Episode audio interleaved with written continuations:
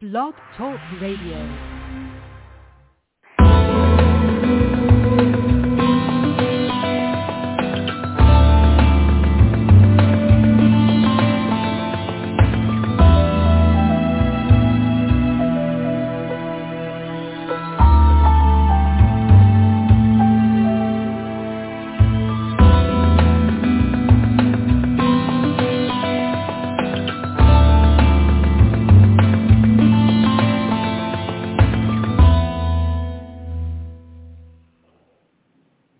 Welcome. You are listening to PGN, Prophetic Grace Network.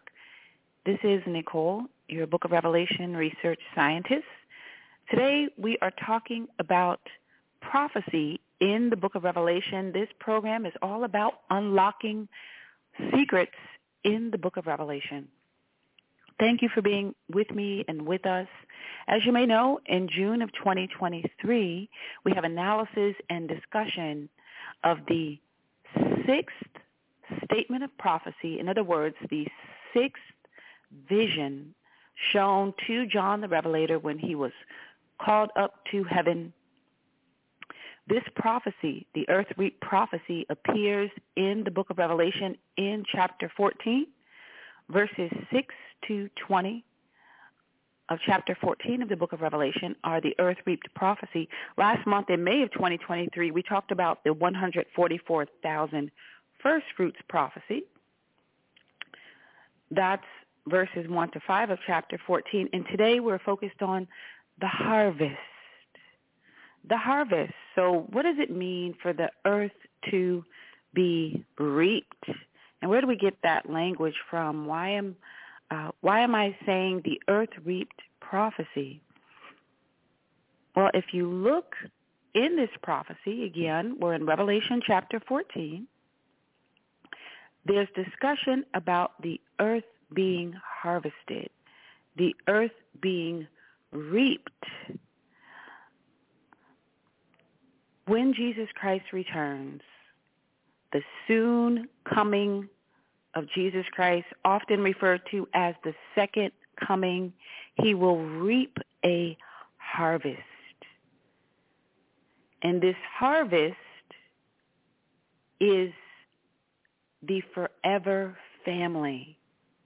The forever family in the flesh that is Jesus Christ, God manifest in the flesh, getting his forever family in the flesh, present with him in the flesh on this present earth. That's the marriage of the Lamb when Jesus Christ is able to unite with his forever family. In other words, every person who transitions from mortality to immortality, every person who puts on an incorruptible, peak performance, glorified, perfected body, just like the one that he has. So today, Jesus Christ is present in heaven. In heaven, he sits, the Bible tells us, at the right hand of the Father on his own throne. And with him are the believers who have died. How do we know that? We're told in 1 Thessalonians chapter 4 that when he returns, he will bring with him the believers who have died. Now, how is he bringing them with him? They are alive. They are alive. But instead of being three in one, they are two in one. What does that mean? Every human being presently on the earth is three in one. Body, that's one. Spirit, two. Soul, three. Now that I'm just uh, enumerating these three parts, not giving them in a particular order. So every human being present on the earth today is three in one, body, spirit, and soul. When a person falls asleep, in other words, when a person experiences the first death, when uh, a person dies, and the Bible repeatedly, more than a dozen times, refers to death is falling asleep. And the reason is is because every human being every human being will be resurrected either at time one, that's the second coming, referred to in 1 Thessalonians chapter 4, or at the second resurrection referred to in the book of Revelation chapter 20. That's the resurrection for the remainder of the dead. That's what John the Revelator says. The remainder of the dead aren't resurrected until the first thousand years of the government of Jesus Christ on this present earth has come to a close. In other words, the government doesn't come to a close. It's forever, but the first thousand years uh, has been completed. So the second resurrection for the remainder of the dead, everyone who missed the first resurrection, everyone whose name is not written in the Lamb's book of life, everyone who uh, is a goat, every person who is among the weeds or the tares, every person who is among the bad fish who will be thrown out rather, rather than the good fish who will be kept everyone who uh, was not a part of the earth being reaped at the time of the second coming. So this prophecy that we're about to hear, it tells us what happens to those who are on the earth. Now, we need to understand the purpose of our lives. So, God wanted a forever family. And so he created Adam and Eve. And Adam and Eve were instructed to procreate. And all of the descendants in Adam, all of the descendants that will come out of Adam and Eve, all the descendants of Adam and Eve, their purpose, each one, including you and me, our purpose is to become a member of God's forever family. In other words, to become a member of the royal race described in the book of Revelation, in the New Earth prophecy. Revelation chapters 21 to verse 5 of Revelation chapter 22. So you say, what's the royal family? That's every person who lives three in one in an immortal body, in a body just like the one Jesus Christ inhabited when he rose from the dead, lived on this present earth for 40 days, and ascended into the clouds and up into heaven where he resides up until this moment, until his second coming. In other words, until he returns to the present earth at the appointed hour in time. So what does it mean to be a part of God's forever family? It means that an individual transitions from mortality to immortality. In other words, the individual puts on a peak performance body, a body free of DNA errors, a body that will never, ever have multiple sclerosis, a body that will never ever experience Alzheimer's, a body that will never have mental confusion, a body that will never have weak knees, a bad back, a poor poor eyesight, bad vision, uh, a body that will never be hard of hearing, a body that will never have missing limbs, a peak performance body. God's will is that you put on your peak performance body, that you transition from mortality to immortality. Jesus Christ broke the power of death and illuminated the path to immortality. So what's the path to immortality? It's outlined in Acts chapter 2, verse 38.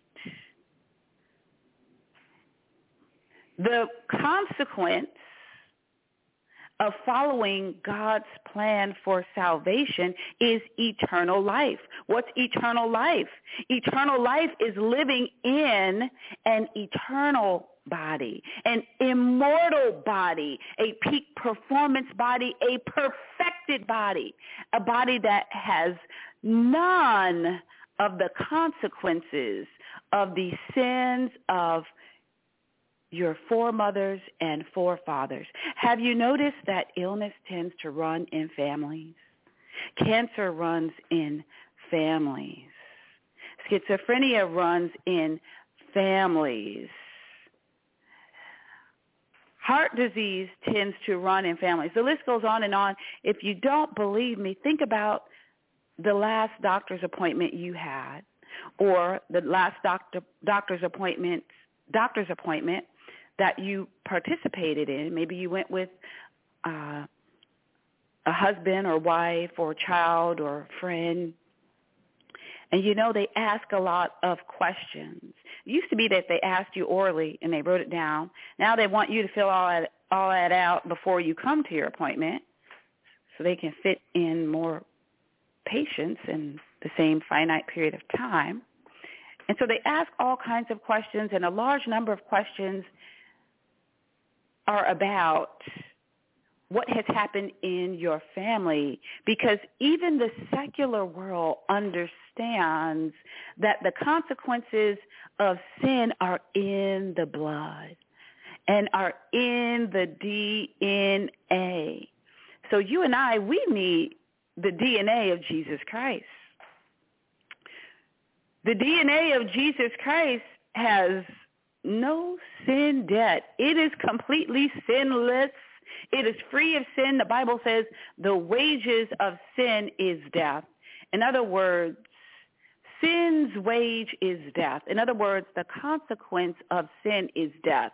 But if running through your body and running through your veins is blood that has no sin, that means that you are in Christ.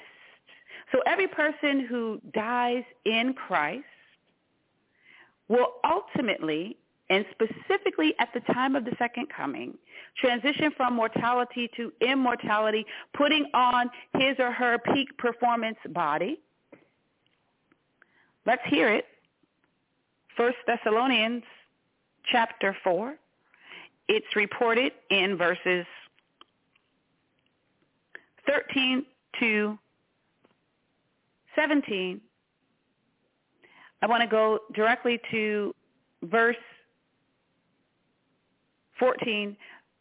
It says in 1 Thessalonians chapter 4, For since we believe that Jesus died and was raised to life again, we also believe that when Jesus returns, God will bring back with him the believers who have died.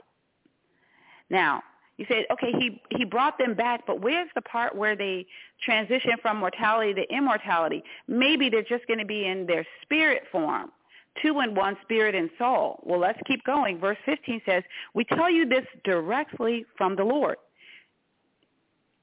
We who are still living when the Lord returns will not meet him ahead of those who have died. For the Lord himself will come down from heaven with a commanding shout, with the voice of the archangel, and with the trumpet call of God. First, the believers who have died will rise from their graves. Let's hear it again. Part, the second part of verse 16 in 1 Thessalonians chapter 4 says, First, the believers who have died will rise from their graves.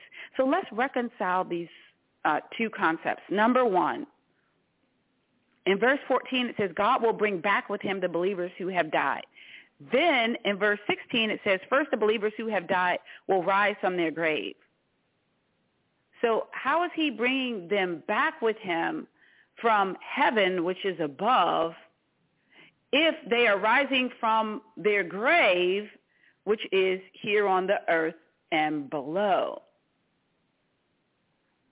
So for those who are in heaven, they reside as individuals who are two in one, disembodied spirits.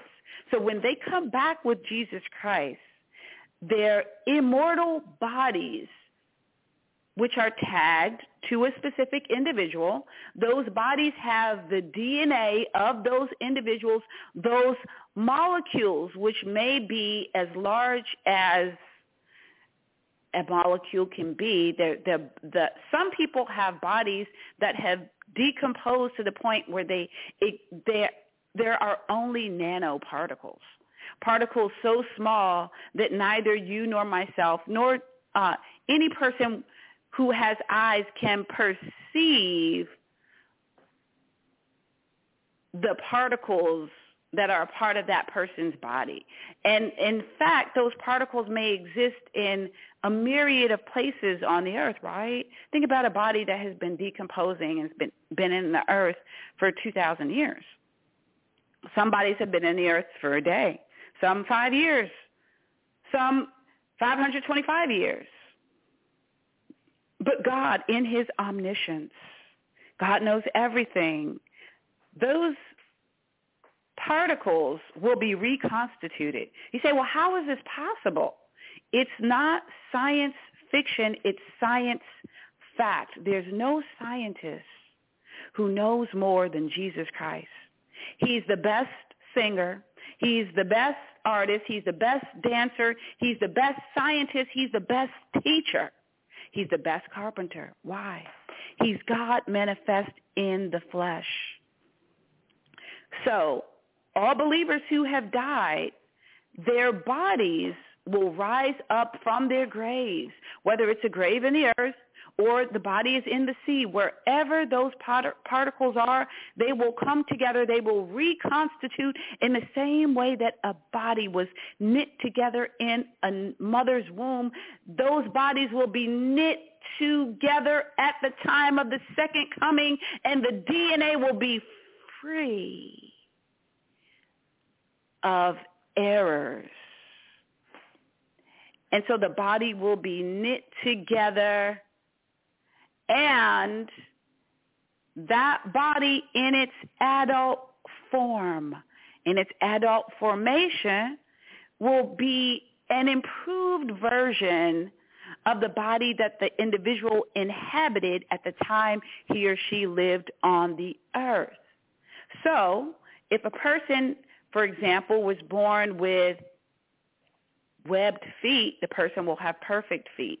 If the person had uh, was blind, the person will be free of blindness. If the person had, uh, let's say a person died at 107 and had lost, uh, you know, hair quality had changed, the person will have perfect hair. A peak performance body, a body that will never, ever decay, a body that will never, ever die, an immortal body. We're told in Timothy that Jesus Christ broke the power of death and illuminated the path to immortality. The path to immortality is to repent of one's sins. Make Jesus Christ Lord of one's life. Be baptized in the name of Jesus Christ into his death. Because if you're baptized in the name of Jesus Christ, your sin debt has been paid for.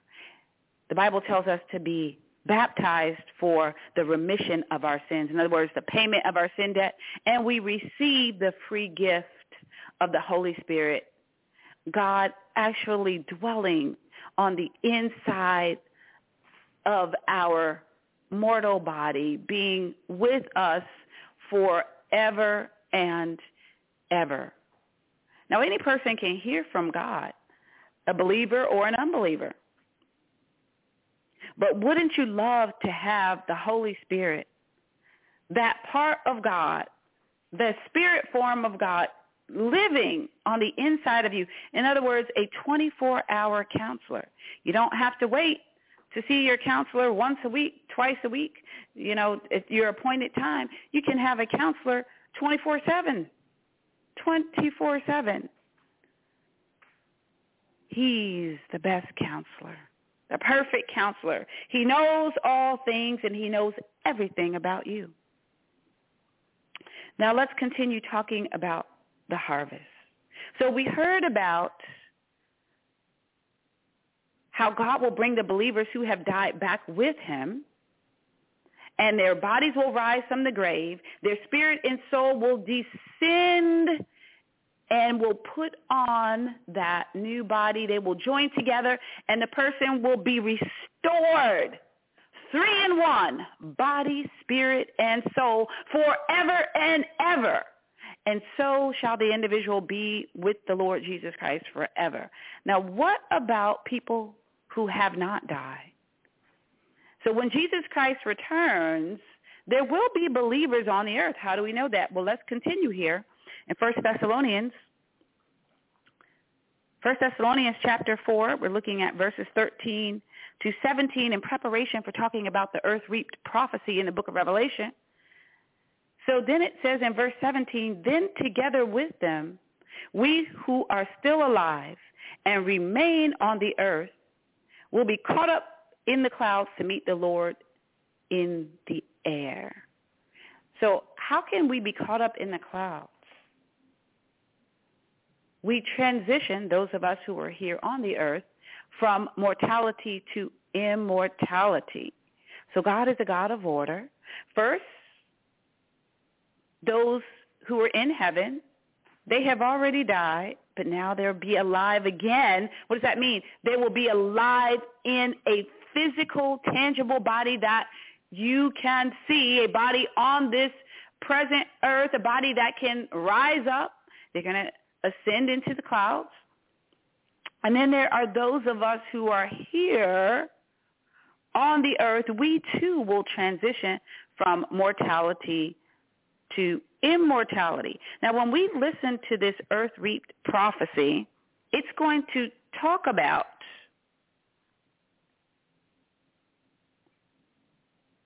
it's going to talk about what happens to us believers who are here at the time of the second coming. Now, we just heard in 1 Thessalonians chapter 4, it says, verse 17, then together with them, we who are still alive and remain on the earth will be caught up in the clouds to meet the Lord in the air. Then we will be with the Lord forever. In other words, we'll be in our peak performance bodies at that point. So first, the believers who have died transition from mortality to immortality. Then those of us who are here on the earth, we too transition from mortality to immortality, and we get to rise up in the air to meet Jesus Christ in the clouds. Now you say, are you sure about that? Let's hear one more scripture. You know, the Bible confirms itself, talking about what happens to those of us who are here on the earth at the time of the second coming? Because when we go to the book of Revelation, chapter 14, verses 6 to 20, we're going to see a report of the earth being reaped. In other words, what happens to the believers who are in Christ when Jesus returns? That's reported. And what happens to those who take the mark of the beast, who are there with the armies fighting against the armies of heaven? What happens to them?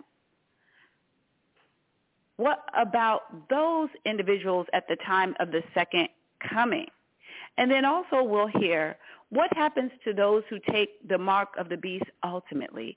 What's their fate after the end of time? What's their fate for the eternities of eternities? You say, well, how can there be an end to time? In the beginning was the Word, and the Word was with God, and the Word was God. What's the beginning?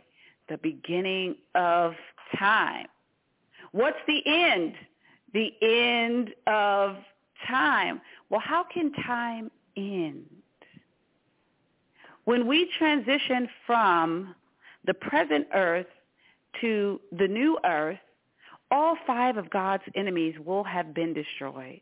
Who were God's five enemies? In the order of their destruction as reported in the book of Revelation, the Antichrist, the false prophet, Satan, the children of Satan, and death itself. When all five of God's enemies have been destroyed. And in 1 Corinthians chapter 15, verse 26, it says, and the last enemy he destroys will be death. Who's that? Jesus Christ. When the last enemy God destroys, death, is thrown into the lake of fire, God's strategy for destroying his enemies, we transition from this present earth, which we're told in Hebrews that it's going to wear out. This present earth is going to wear out. The present heavens are going to wear out, and it says God is going to fold them up like an old piece of clothing.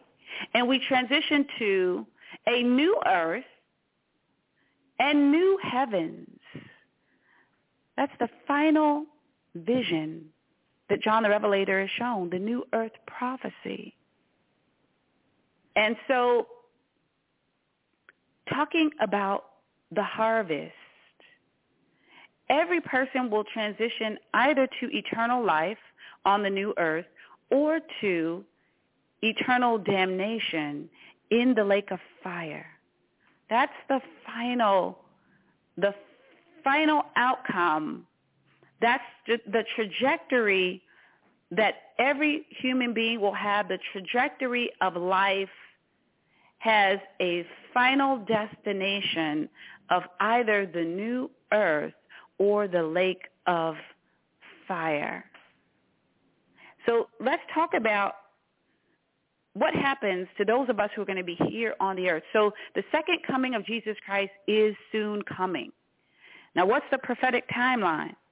We look forward to the rebuilding of the third temple, where the ashes of the tenth red heifer will be burned in ceremonies performed by those who are believing for their Messiah to come. When the green light is given for the third temple to be rebuilt, what's that green light? It's a peace sharing agreement. There's coming a day, an hour, when a peace sharing agreement will be signed by governments of the world, this world, and it will say that the Jews, the Jewish people, are permitted to rebuild their third temple in Israel. And the Muslims are permitted to continue to worship in their mosque on the Temple Mount. So what's the peace sharing agreement? In part, it will facilitate the ability for the Jewish people to worship their God in their temple on the Temple Mount, right alongside with the Muslim people who will worship their God in their mosque where on the Temple Mount. So that signing of the peace-sharing agreement is the beginning of that period referred to in Daniel chapter 9. That period that is the ramp-up period to the revealing of the Antichrist to the entire world when he stands in the rebuilt temple declaring that he is God. to the horror of every believer, to the horror of the Jewish people who will find out that the man they thought was their champion, the man that they thought had finally brought peace to the nation of Israel after nearly 2,000 years, after waiting since 1948 the Jewish people have been waiting to rebuild their temple, and he will have been a key player in the rebuilding of the Jewish temple. And now, after having uh, risen to prominence, he will rise to prominence.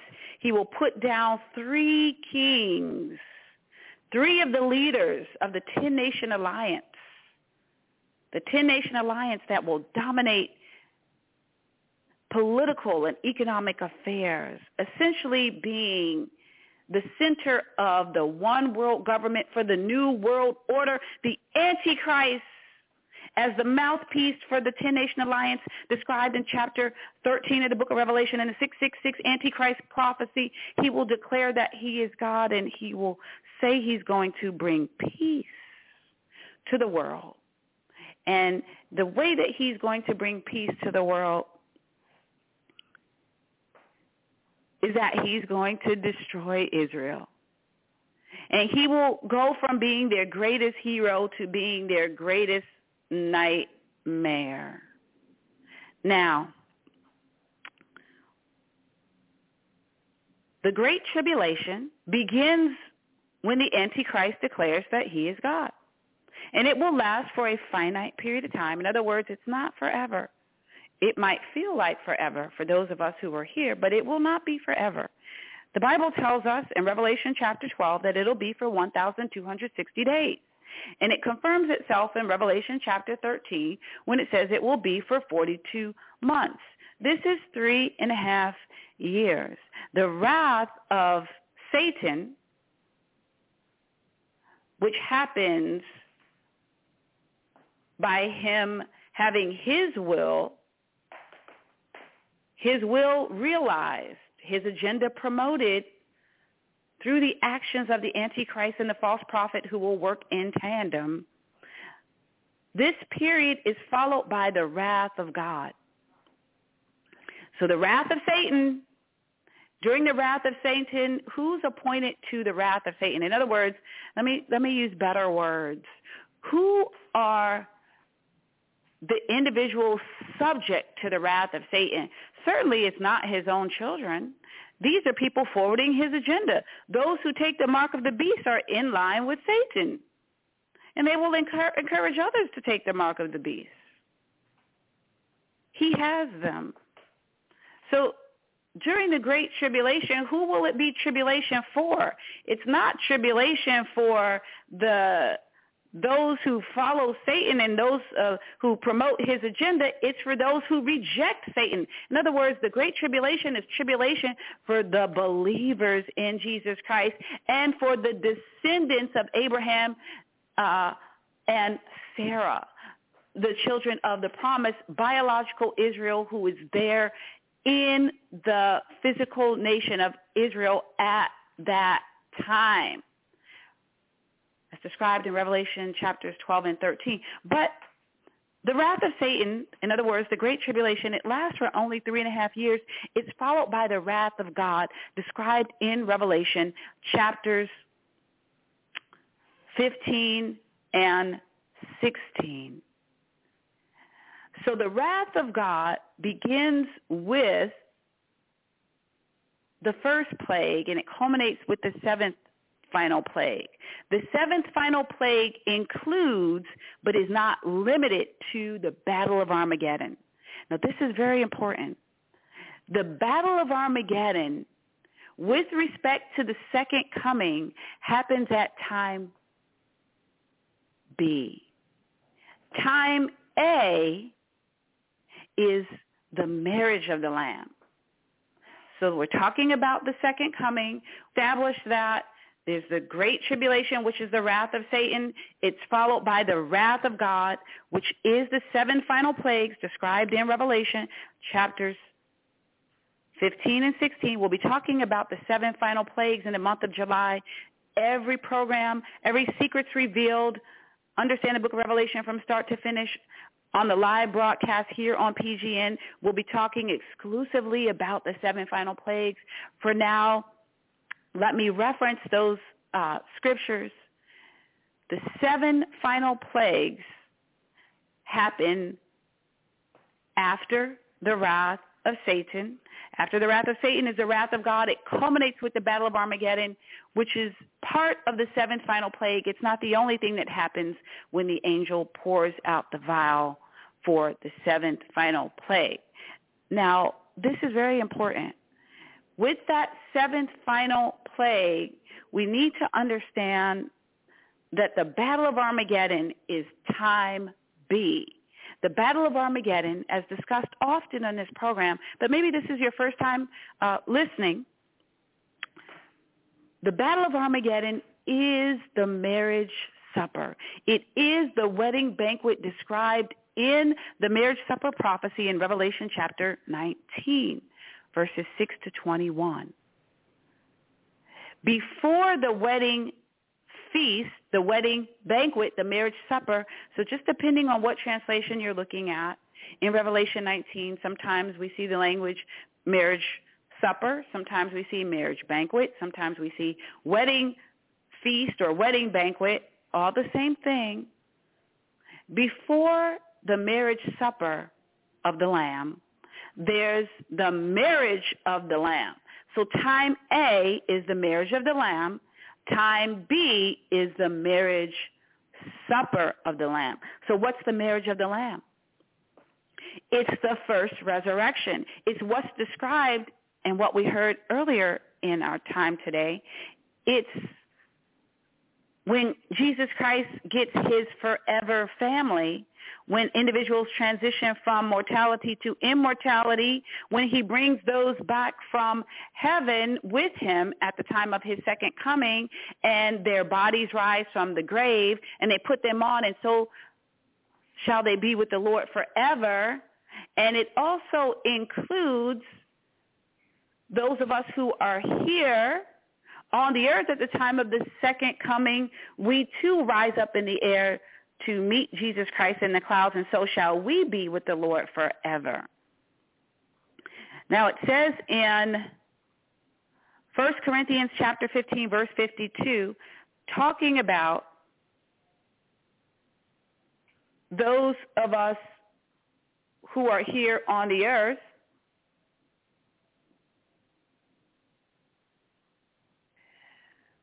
Let's go to 1 Corinthians chapter 15, verse 51, talking about the earth reap prophecy, getting a strong foundation. It says, but let me reveal to you a wonderful secret. And this program about the book of Revelation is all about secrets in the book of Revelation. It says, but let me reveal to you a wonderful secret. We will not all die, but we will all be transformed. Now, this is very important to understand. What is he telling us? But let me reveal to you a wonderful secret. So we're in 1 Corinthians chapter 15, verse 51. We will not all die. This is the wonderful secret, but we will all be transformed.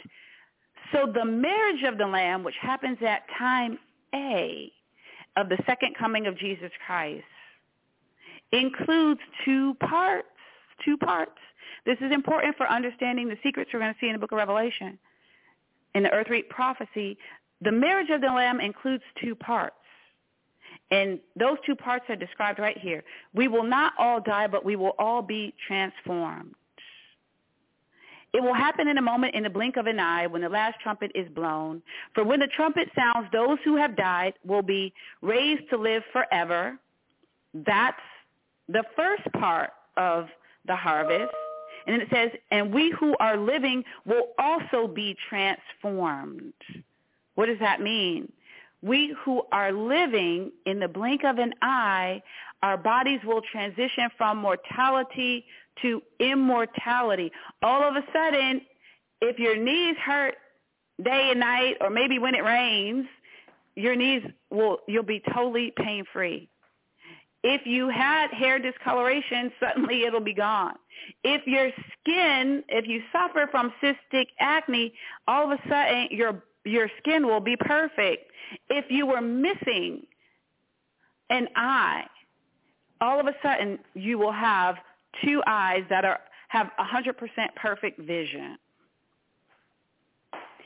If you have one leg, if you have one leg that's longer than another, all of a sudden in the blink of an eye, when you transition from your mortal body to your immortal body, your body is transformed. It goes from having DNA that has maybe dozens, maybe hundreds of errors to being 100% error-free DNA.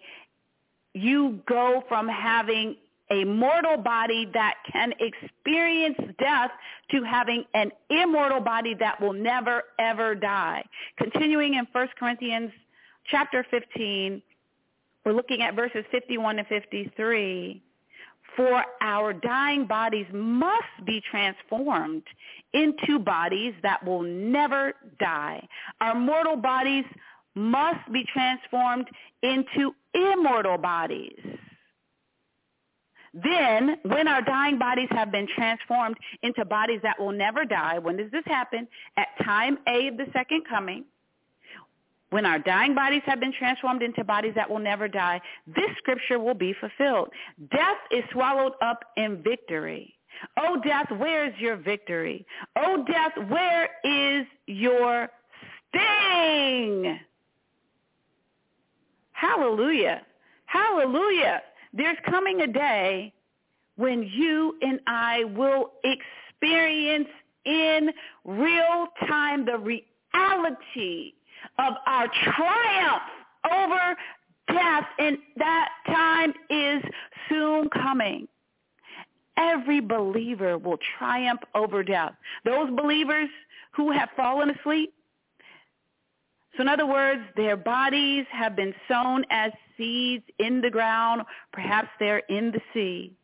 Their bodies are sown into this present earth and their souls and spirits reside with Jesus Christ in heaven. And then there are those of us who are here on the earth, and we will be here at the time of the second coming. So, two parts of the harvest. The marriage of the Lamb is time A, and at time A there are two parts of the harvest, A1 and A2. You guys may know I'm a statistics professor. I teach other things too. Um, so let's just call it A1 and A2. So at time A1, the second coming of Jesus Christ, there's the marriage of the Lamb, and those in heaven put on their immortal bodies at time A2. Those of us on this present earth, we transition, our bodies are transformed from mortal bodies to immortal bodies, and we rise up second but close in time, in the same timing, we rise up to meet Jesus Christ in the clouds. And all of us, all of us experience victory at that time. And this scripture will be fulfilled. Death is swallowed up in victory. Victory for who? It's not victory for those who have taken the mark of the beast.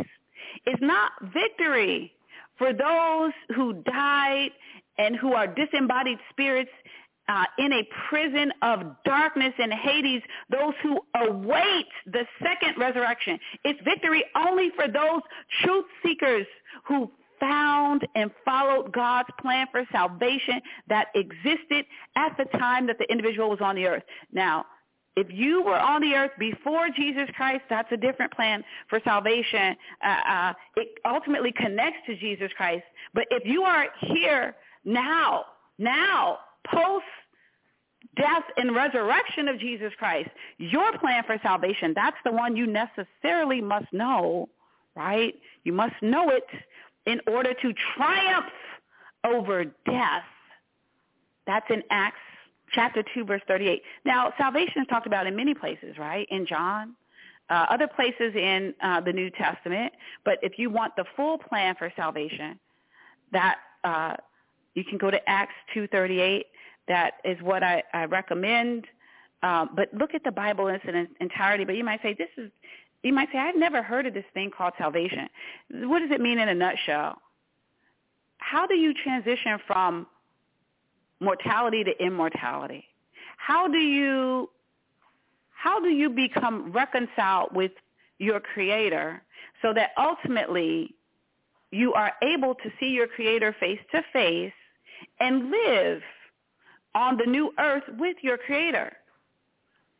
God the Father is not coming back to this present earth. He's coming back to the new earth. Now, Jesus Christ is coming back to the present earth.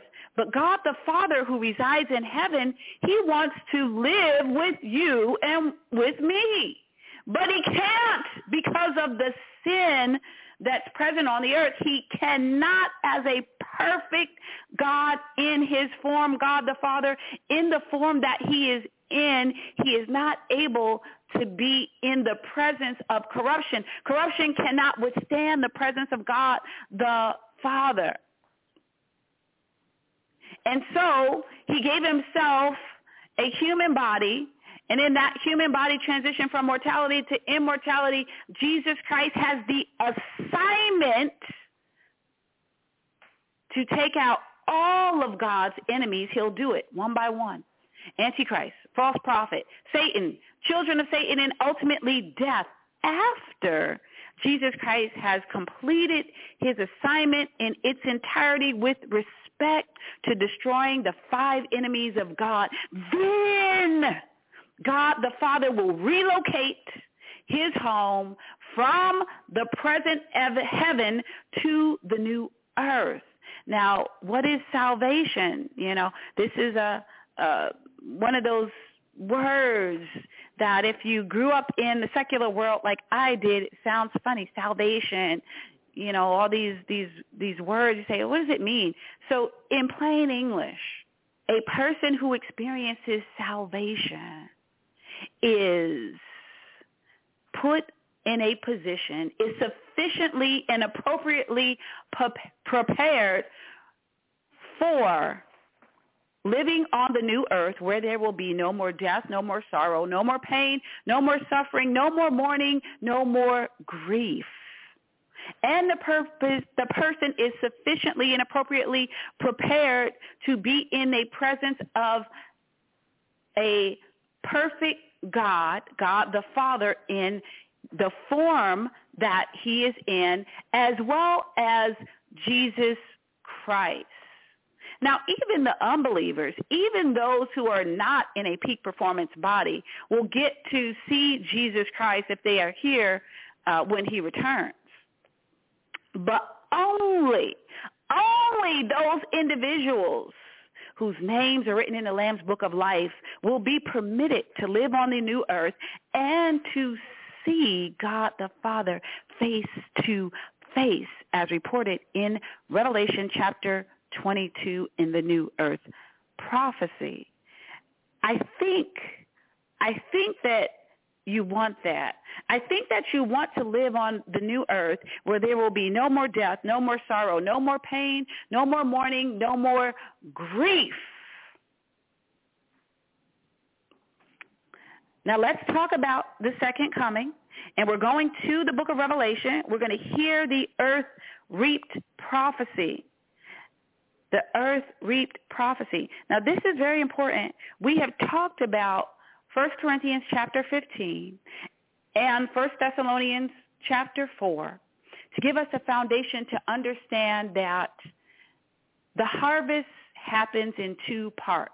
So at time A of the second coming is the marriage of the Lamb. At time B is the marriage supper of the Lamb. And at time A, there's time A1 and time A2. At time A1, the first part of the harvest happens. At time A2, the second part of the harvest happens. What's the first part? The believers who have died, they put on their immortal bodies, and they rise up to meet Jesus Christ in the clouds. Okay. At time A2, those of us who are here on the earth, our bodies are transformed in the blink of an eye from mortal bodies to immortal bodies. In Revelation chapter 14, we're about to hear a report of three things. What happens to those of us who are here on the earth? So in other words, we hear a report of the events reflecting time A2. We also hear, remember at time A is the marriage of the Lamb, at time B is the marriage supper. We also hear report of what happens at time B. So there's a first resurrection that happens in two parts the marriage of the Lamb. The first resurrection is the marriage of the Lamb. When Jesus Christ gets his forever body and his forever family is in their forever bodies, just like the body he's in. So after that, there's the battle of Armageddon. That's time B. That's the wedding banquet. It's referred to in Revelation chapter 19. So in this earth reap prophecy, we hear about what happens at time B, but not for everyone. So at time B, the Battle of Armageddon, again, there are two parts. Those who have taken the mark of the beast and who are in the armies that are led by the Antichrist and the kings of the world, The armies who have invaded Jerusalem, they think they are going to uh, destroy Jerusalem, uh, destroy the Jews and uh, Israel, but they're actually going uh, and they're going to, in fact, be destroyed themselves. So there are those who have taken the mark of the beast who are in the armies led by the Antichrist. And then there are those who have taken the mark of the beast who are elsewhere on the present earth at the time of Battle of Armageddon. So in this prophecy, it specifically focuses on what happens to individuals who are on the earth who are in Christ and what happens to individuals who are on the earth who have taken the mark of the beast and who are in the armies of the Antichrist. So that's what this prophecy focuses on. It also gives a report of what is the ultimate in other words, the final destination of every person who's taken the mark of the beast. There's also a report of that. But remember, uh, let me pause there. Okay. Um, let me circle back. So what I was going to say is those who have taken the mark of the beast, they are going to fall asleep. Every person who's taken the mark of the beast is going to experience a normal death because they dwell in a mortal body, and they will be resurrected, but not until the thousand years are completed, as reported in Revelation chapter 20. What's the thousand years? The first thousand years of the government of Jesus Christ. So let's go to the earth reap prophecy. It's in Revelation chapter 14. I'm so excited to uh, unlock these secrets with you and for us to hear uh, these secrets in Revelation chapter 14, verses 6 to 20. Let's hear the earth reap prophecy. And I saw another angel flying through the sky carrying the eternal good news to proclaim to the people who belong to this world, to every nation, tribe, language, and people. Fear God, he shouted. Give glory to him, for the time has come when he will sit as judge. Worship him who made the heavens, the earth, the sea, and all the springs of water. Then another angel followed him through the sky, shouting, Babylon has fallen. That great city is fallen because she made all the nations of the world drink the wine of her passionate immorality. Then a third angel followed them, shouting, Anyone who worships the beast and his statue, or who accepts his mark on the forehead or on the hand, must drink the wine of God's anger. It's been poured full strength into God's cup of wrath, and they will be tormented with fire and burning sulfur in the presence of the holy angels and the Lamb. The smoke of their torment will rise forever and ever, and they will have no relief day or night, for they have worshipped the beast and his statue and have accepted the mark of his name. This means that God's holy people must endure persecution patiently, obeying his commands and maintaining their faith in Jesus. And I heard a voice from heaven saying, Write this down. Blessed are those who die in the Lord from now on. Yes, says the Spirit, they are blessed indeed, for they will rest from their hard work, for their good deeds follow them. Now that is the trailer. That's the movie trailer. In other words, that's the abstract for the earth reap prophecy. So this gives us a synopsis. A synopsis, a movie trailer. Um, now we're going to go and we're now when we continue, you'll see in each statement of prophecy in the book of Revelation, it has what we call in professional writing an abstract. In other words, that's a summary. It's the equivalent of a movie trailer. When you think about a movie, and then followed by the movie trailer is the movie in its entirety. So, for example, recently I went to see The Little Mermaid. Before going to see The Little Mermaid, I saw the movie trailer. When I went to see the movie, I was not confused when the movie began, and it began with a scene before any scenes that were in the movie trailer. And then as I watched the movie, as we watched the movie, all the scenes uh, all or most of the scenes from the movie trailer appeared somewhere in the movie, but I wasn't confused because I understand how that works.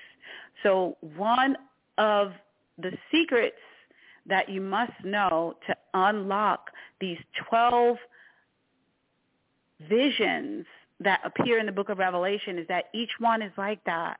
So John the Revelator has shown the movie trailer for the documentary. In other words, the statement of prophecy, and then he's shown the movie in its entirety.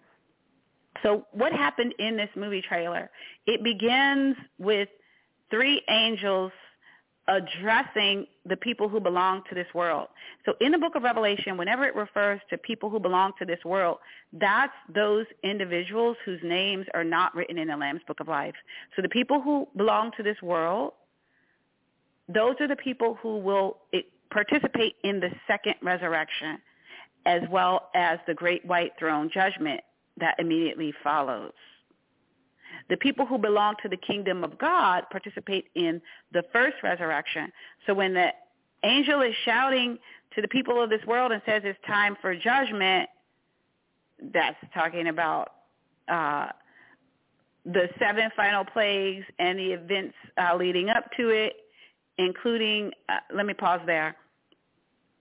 Um, and then we hear ultimately what happens to all the people who belong to this world how ultimately they will not only experience God's uh, wrath, but they'll be tormented with fire and burning and sulfur in the presence of the holy angels, and the smoke of their torment will rise forever and ever. They'll have no relief day and night.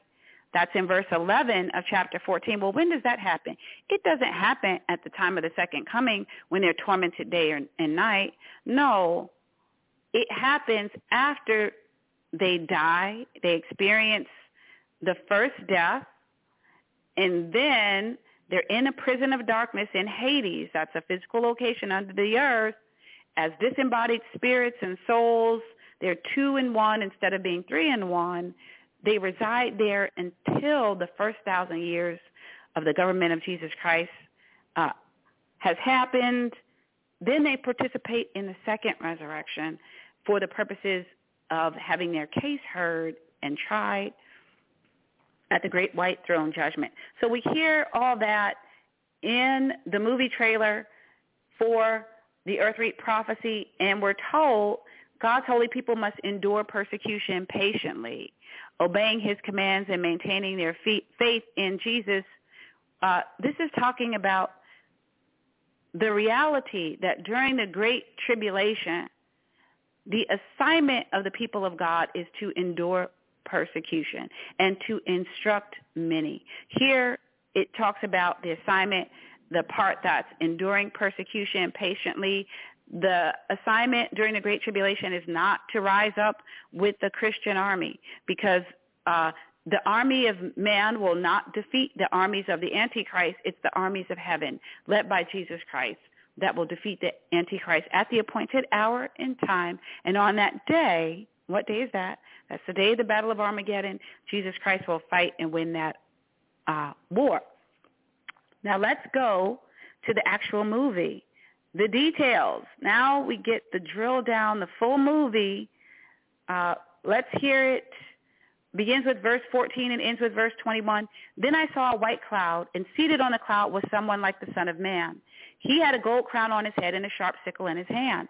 Let me say, in Revelation chapter 1, the Son of Man, it's clear that it is Jesus Christ. So when you see someone like the Son of Man in the book of Revelation several times, that's referring to Jesus Christ. So just due to time constraints, I'm not going to go there now, but if you want confirmation of that, Please, it's found in Revelation chapter 1. So this tells us that sitting on a white cloud is Jesus Christ. Let me read it again. Then I saw a white cloud, and seated on the cloud was someone like the Son of Man. He had a gold crown on his head and a sharp sickle in his hand. So now that we're in the full movie, the full documentary, we're beyond the movie trailer. We're in the full movie for the Earth Reap prophecy. We've gone back in time. We're not confused though because we understand that that's how these prophecies work. John the Revelator shown the movie trailer, then the full movie. So now Um, we're not after the people were thrown into the lake of fire where they're tormented forever and ever. Now we're at the point of time A, the second coming of Jesus Christ. So Jesus is seated on a cloud. So it hasn't happened yet. Then I saw a white cloud, and seated on the cloud was someone like the Son of Man. He had a gold crown on his head and a sharp sickle in his hand. So this is the beginning of the events that happen at the second coming of Jesus Christ. Verse 15 says, Then another angel came from the temple and shouted to the one sitting on the cloud, Swing the sickle, for the time of harvest has come. The crop on earth is ripe. So an angel announces, an angel comes from the temple of God in heaven and shouts to Jesus Christ, who is now sitting on a cloud. Swing the sickle, for the time of harvest has come. The crop on earth is ripe. So this is referring to those individuals who are on the earth at time A. So the one sitting on the cloud, that's Jesus Christ, swung his sickle over the earth, and the whole earth was harvested. So this is what happens to uh, at time A2. At time A1, the people in heaven put on their immortal bodies that rose from the grave. And they met Jesus Christ in the clouds. Now at time A2, what about those who are on the earth? It says in verse 16, so the one sitting on the cloud swung his sickle over the earth and the whole earth was harvested. That's that secret. That's what's described in 1 Thessalonians chapter 4, in 1 Corinthians uh, chapter 15, 51 and 52. That's the part where those of us who are here on the earth are transformed and we too rise up second to meet Jesus Christ where? In the clouds. Where is he sitting? On a cloud. It says right here in verse 15. He shouted to the one sitting on the cloud. And what do we do? Those of us who are here on the earth, we rise up to meet him in the air as he sits on the cloud. Okay, so the one sitting on the cloud swung his sickle over the earth, and the whole earth was harvested. That's the first resurrection. Now we continue. What else happens? What else happens when the earth is reaped at the time of the second coming? So at time A, there's the marriage of the Lamb. At time B, there's the marriage supper of the Lamb. The marriage of the Lamb, that's the first resurrection. The marriage supper of the Lamb is the battle of Armageddon. Time A and time B at the second coming. So now we're going to hear about what happens at time B. Verses 17 to 20 are all about time B. It's time for the Battle of Armageddon. Where's the Battle of Armageddon going to be fought? Is it going to be fought in Hong Kong? Is it going to be fought in Geneva?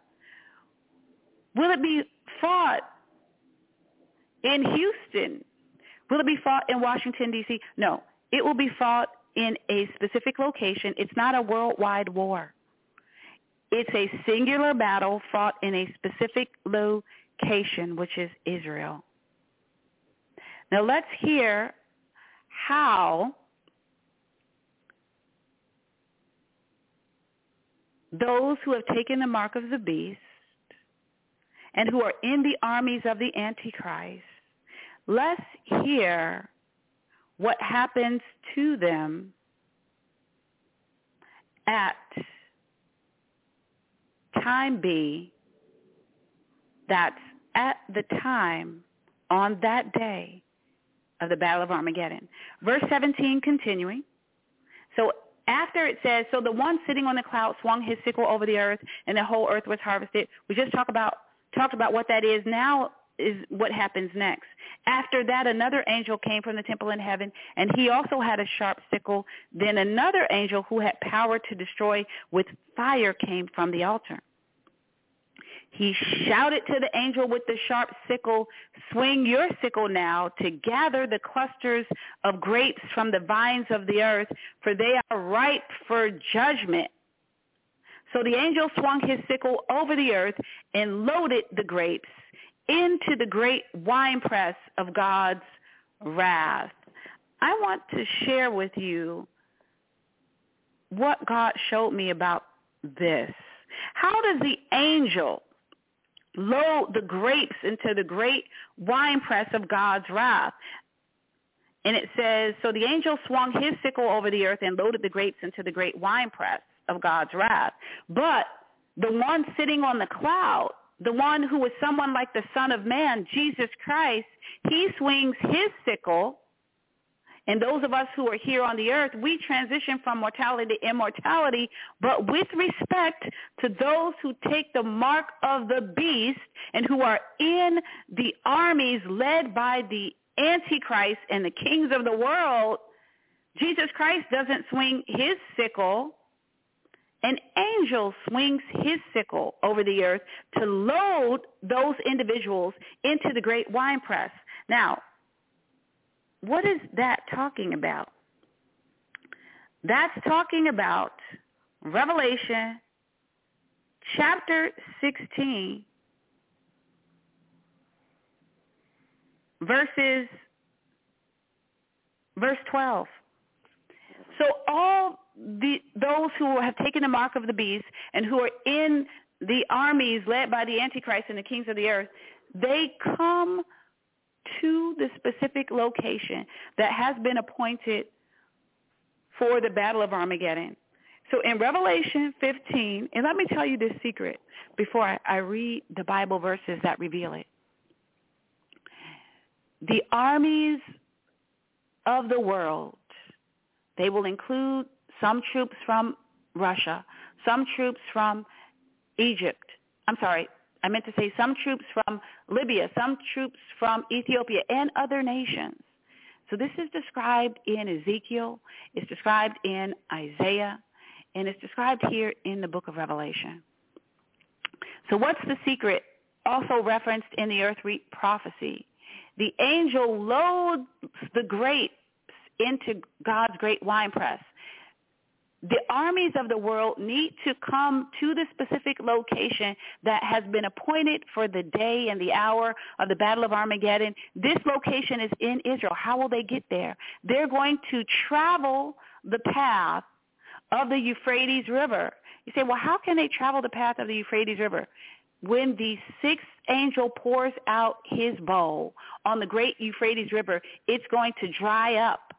And it dries up because they are going to decide this is how we're going to get to exactly where we need to go to take out Israel. Let's hear it. Verses verse 12 of Revelation chapter 16. Then the sixth angel poured out his bowl on the great Euphrates River, and it dried up so that the kings from the east could march their armies toward the west without hindrance. And I saw three evil spirits that looked like frogs leap from the mouths of the dragon, that's Satan, the beast, that's the Antichrist, and the false prophet. They are demonic spirits who work miracles and go out to all the rulers of the world to gather them for battle against the Lord on that great judgment day of God the Almighty. So judgment happens in phases. Here, when it's talking about that great judgment day, it's talking about the events leading up to and including the battle of Armageddon. Look, I will come as unexpectedly as a thief. Blessed are all who are watching for me, who keep their clothing ready so they will not have to walk around naked and ashamed. And the demonic spirits gathered all the rulers and their armies to a place with the Hebrew name Armageddon. So that's Revelation chapter 16, verses 12 to 16. So the armies are gathered together to a specific place.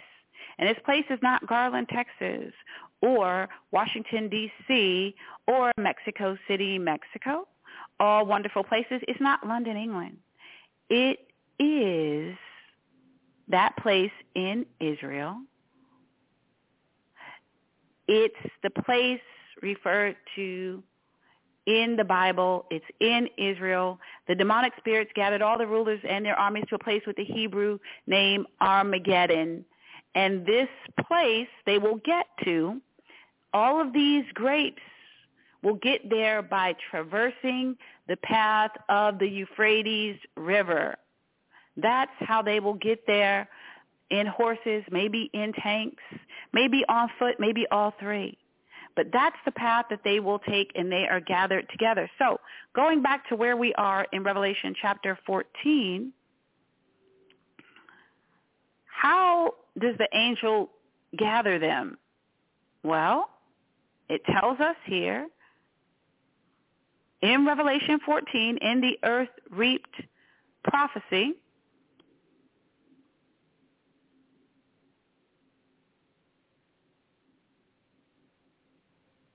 Then another angel came from the temple and shouted to the one sitting on the cloud, swing the sickle for the time of harvest has come. The crop on earth is ripe.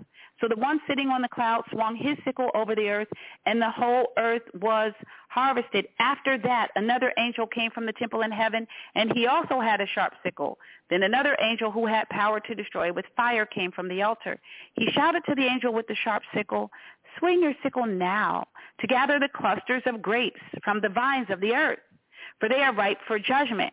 So when the one sitting on the cloud, Jesus Christ swings his sickle, that's time A2. That's when those of us who are here at the time of the second coming, we participate in the marriage of the land, We marriage of the Lamb. We transition from mortality to immortality. We rise up second to join those who rose first to meet Jesus Christ in the air at time B is the time for the battle of Armageddon. The angel gathers the clusters of grapes from the vines of the earth and they are ripe for judgment. What's their judgment? Oh, it depends on where an individual is, but these clusters of grapes refer specifically to the armies led by the Antichrist and the kings of the world and it refers to the Antichrist and the false prophet and Satan. Now let's hear about it. So the angel swung his sickle over the earth and loaded the grapes into the great winepress of God's wrath. This is the battle of Armageddon. Verse 20, the end of the earth reaped prophecy says, the grapes were trampled. Where they trampled? In Israel. When? At the time of the battle of Armageddon, time B of the second coming. The grapes were trampled in the winepress outside the city. What city? Jerusalem. And blood flowed from the winepress in a stream about 180 miles long and as high as a horse's bridle. Now, you might say, well, I think that the great winepress refers to God's wrath unleashed upon everyone who has taken the mark of the beast. No, it doesn't refer to that. Because some who has take some who have taken the mark of the beast will continue to live after the second coming of Jesus Christ, although ultimately they will experience death because they continue to dwell in a mortal body. Some will die at the time of the second coming. How do we know that? This is referring to those who die because they are in the armies led by the Antichrist and the kings of the world. They will die along with the Antichrist and the false prophets. It's in Revelation chapter 19. Let's hear about the end. So in Revelation chapter 19, Verses 6 to 21, that's the marriage supper prophecy. It's the prophecy about what happens at time B. In September, we'll be talking only about the marriage supper prophecy. For now, we're unlocking the secrets of the earth reaped prophecy. So at the end of chapter 14, when it says the angel loads the grapes into the great wine press of God, what is this talking about? It's talking about when the angel pours out the sixth vial and the Euphrates River dries up supernaturally and all of the people, the Antichrist and the false prophet, and those individuals in the armies, they come to Israel, to the appointed location for the Battle of Armageddon. They're loaded into the wine press. And then, as reported in Revelation uh, chapter 19, uh, verse 20, verses 20 and 21, 100% of these grapes that are loaded into the great wine press, they are destroyed by the sword the two-edged sword that comes from the mouth of Jesus Christ. They all die. A hundred percent of the people who are in the armies of the Antichrist, they all die. And when they die, as reported here in the earth reaped prophecy, what is the outcome of these grapes on the earth who are loaded into the great white the great winepress of God's wrath, the outcome is that they lose the battle of Armageddon. And not only do they lose the battle of Armageddon, but they lose their mortal lives. They become disembodied spirits. They transition to a prison of darkness in Hades. What happens to their mortal bodies? The blood flows. There's so many in these armies armies described in uh, Revelation chapter 19, there's so many that the blood flows from them and their horses, all the animals that uh, come with them. But talking about the humans that are in the armies of, led by the Antichrist, the armies of the world that have come to fight against the Jewish people, their blood flows for 180 miles and it's about as high as a horse's bridle. So this is Revelation 14. I want to go to Bible Hub to look at this scripture with you. Now, depending on uh, Revelation 14:20, depending on what version of the trans, which translation of the Bible you're looking at, it might say, for example, if you're in the King James Bible, it says, Blood came out of the winepress, even unto the horse's bridle, by the space of a thousand and six hundred furlongs. So that's 1,600 furlongs. In the New Living Translation, it's described as 180 miles of blood. If you're looking at uh, if you're looking at the NIV, it says, um, and blood flowed out of the press, rising as high as the horse's bridle for a distance of 1,600 stadia. If you're looking at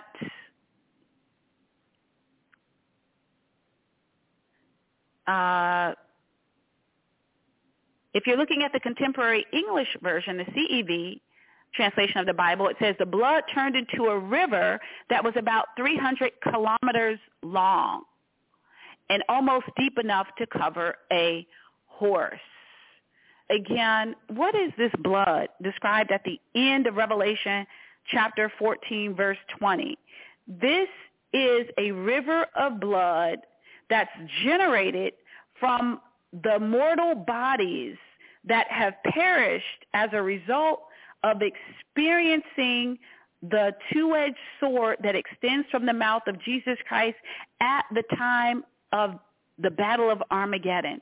So time A is the first resurrection at the second coming. Time B is the battle of Armageddon and at the Battle of Armageddon, which is specifically in Israel, 100% of those in the armies of the Antichrist, the armies of the world led by the Antichrist, 100% of those individuals will experience a mortal death and their bodies, the blood from their bodies, that carnage, it will create a river of blood about 300 kilometers long and as high as uh, about five feet, some translations say.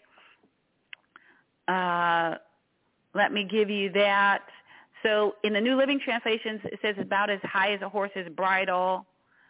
Um, and then some translations say about as high as five feet. Okay, so about 180 miles long and about as high as five feet, as high as a horse's bridle. Um, so again, now we know what this 180 miles of blood that's flowing. It's a river of blood from the losers of the battle of the, um, the battle of Armageddon. Now, what happens to the Antichrist and false prophet at the battle of Armageddon? So the earth reaped prophecy is all about what happens at time A2 and what happens at the battle of Armageddon, time B. Let's go to Revelation 19. Uh, we'll be talking about the Battle of Armageddon and its prophecy, the marriage supper prophecy in September. But let's go now there uh, to Revelation chapter 19, verse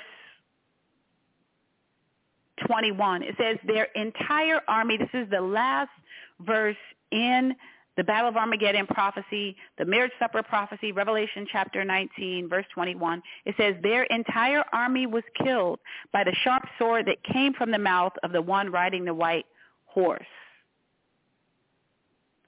So the 180 miles of blood in the earth reap prophecy, again, telling us about what happens when the earth is harvested, and specifically what happens to the grapes that are loaded into the great wine press. They perish. How do they perish? Verse 21 of Revelation 19 reveals how they perish. Their entire army was killed by the sharp sword that came from the mouth of the one riding the white horse. Who's that? That's Jesus Christ. Verse 11 of chapter um, 19 the book of Revelation says, then I saw heaven opened and a white horse was standing there. Its rider was named Faithful and True. Later it says, on his robe at his thigh was written this title, King of all kings and Lord of all lords. Who's that? That's Jesus Christ. And the vultures all gorged themselves on the dead bodies. That's the end of verse 21. Why? Why do the vultures gorge themselves? That's the wedding banquet. That's the great feast prepared for who? The vultures. How do we know? It says in verse 17 of chapter 19, then I saw an angel standing in the sun shouting to the vultures flying high in the sky, come gather together for the great banquet God has prepared. So the great banquet, the marriage supper, the wedding feast, it's not for the bride of Christ. We're not cannibals. It's for the vultures. It's God's cleanup plan for this 180 miles of blood. And human flesh. It says, come gather together for the great banquet God has prepared. Come and eat the flesh of kings, generals, and strong warriors, of horses and their riders,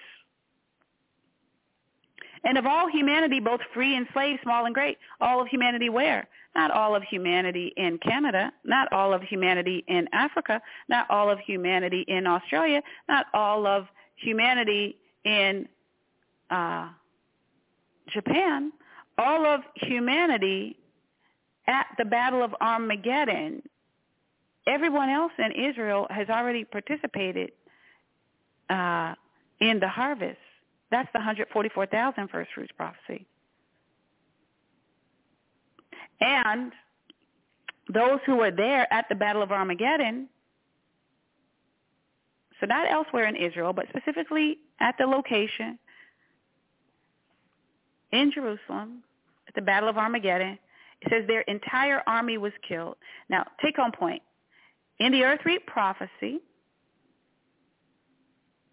the clusters of grapes from the vines of the earth who are ripe for judgment refers specifically to those who have taken the mark of the beast and who are in the armies led by the Antichrist and the kings of the world. So they will be killed and there will be a 180 mile river, 180 mile long river of blood that includes their flesh. That is the final secret of the earth reap prophecy. You say, well, this sounds gruesome. Listen, it is gruesome. War is ugly, but the good news is, is that the Battle of Armageddon is the last war that will ever be fought on this present earth, and there will be no war on the new earth to come. But the Battle of Armageddon is the final war. If you've ever wondered, when will we have peace? Isaiah chapter 9 says, and of the increase of his government and his peace, talking about the government of Jesus Christ that will be established after he fights and wins the battle of Armageddon. It says, and of the increase of his government and his peace there shall be no end. So the battle of Armageddon is the beginning of peace on this earth. So after it is fought and won, there will never, ever be another battle. There will never, ever be another war waged in righteousness. It's the final war. It's the war to end all wars. Friend and truth seeker, thank you for being with me and with us. I want to encourage you to share any questions or comments you'd like to make about the book of Revelation with me and with us. You can do that by calling in during the live broadcast. Our PGN phone number is 1-319-527-6027. That's the number to use uh, for this program. Remember the new number if you're listening to Prophet Randy Chandler Monday through Thursday beginning at 9 p.m. Texas time, 10 p.m. Eastern time. That phone number is 1-319-527-6737, right? If you're calling in to listen to this program, you use the old PGN number, our first PGN number, that's 1-319-527-6027. Now you can text in your question. If you have a follow-up question, whether you're listening live or maybe you're listening to this by downloading it from Apple Podcast or another site, you can still text in your comment, your uh, question about the book of Revelation using our PGN text number. It's 1214505 8719. You can do that 24-7. 12145058719. When you text in your comment or question, it'll go to Prophet Randy Chandler. He will share it with me, and I will follow up in a future broadcast, future live broadcast. Now, let me let me share with you the schedule for the remainder of 2023. In July, we'll be talking about Revelation chapters 15 and 16, the seven plagues prophecy. So the seven final plagues that culminate with the Battle of Armageddon. We'll be talking about that in July, every broadcast on July of 2023. In August, we'll be talking about the purple and scarlet prophecy. What about when that great city, Mystery Babylon, when that great city, Mystery Babylon, falls, the purple and scarlet prophecy, we'll be talking about that, Revelation chapter 17 and 18 and verses 1 to 5 of 19. In August, in September, we'll be talking about the marriage supper prophecy. In October, the dead judged uh, the millennial reign prophecy. In October, we'll be talking about the millennial reign prophecy. In November, the dead judged prophecy about the great white throne judgment. And in December, the new earth prophecy. So please schedule a time to be with us. Listen live if your schedule permits. If it doesn't, set aside a time to listen to uh, to listen from the archive. You can do that by going to blogtalkradio.com backslash live prophetic. Thank you for being with me and with us. I encourage you, according to Jeremiah 3, call out to God. He promises to show you great and mighty secrets that you do not know.